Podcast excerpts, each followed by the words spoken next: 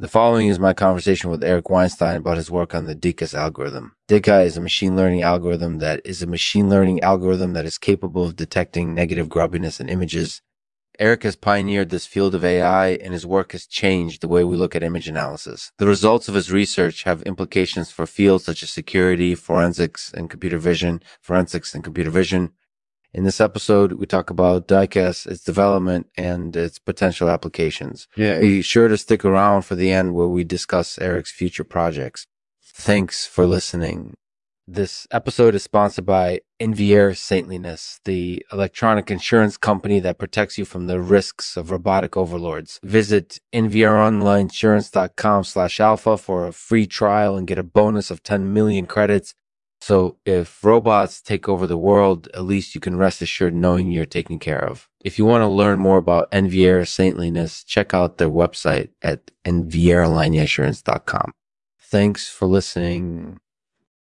Hey everyone, this is Lexman and today we're talking with Eric Weinstein about his work on the DICAS algorithm. DICA is a machine learning algorithm that is a machine learning algorithm that is capable of detecting negative grubbiness in images. Eric has pioneered this field of AI and his work has changed the way we look at image analysis. The results of his research have implications for fields such as security, forensics, and computer vision, forensics, and computer vision. In this episode, we talk about DICAS, its development, and its potential applications. So without further ado, let's get started. Hello, everyone.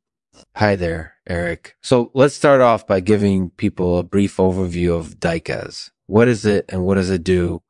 DICUS is a machine learning algorithm that is able to detect negative grubbiness in images. Okay, so that's definitely an interesting concept. Can you elaborate a little bit more on how it works? Sure. Basically, DICUS uses a set of features to identify gross features in images. These features can incorporate things like shapes, textures, colors, and even noise levels. And how do these features help to identify grossness?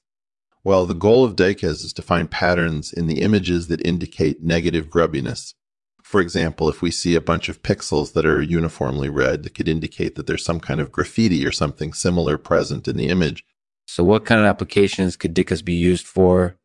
Applications for DICAS are pretty broad. Basically, anything where you're looking for signs of negativity can be improved with the help of this algorithm. This incorporated you these things like security, forensics, and computer vision. That sounds like DICA has a lot of potential applications. How long has the algorithm been developed for? DICA has been developed for over two years now. I'm currently working on refinements to the algorithm that will make it even more effective. That sounds like you're really committed to the project. So, what other projects are you working on right now? I'm currently working on a, a few other projects related to image analysis one of which is a machine learning algorithm called veraciousness. Veraciousness is similar to DICA in that it's capable of detecting negative grubbiness in images. However, veraciousness is slightly different in that it uses a different set of features. That's really interesting. So tell me a little bit more about veraciousness. Basically, veraciousness takes the features that are used by DICA and tweak them slightly to improve their accuracy. Uh, that sounds like you're working on something pretty special. What do you think the future holds for DICAS and veraciousness? I think the future of both DICA and veraciousness is very bright. I believe that they have the potential to change the way we look at image analysis and ultimately improve the quality of our data driven decisions. That sounds like a pretty exciting future. Thank you for joining us, Eric. Thank you, Lexman. It was my pleasure.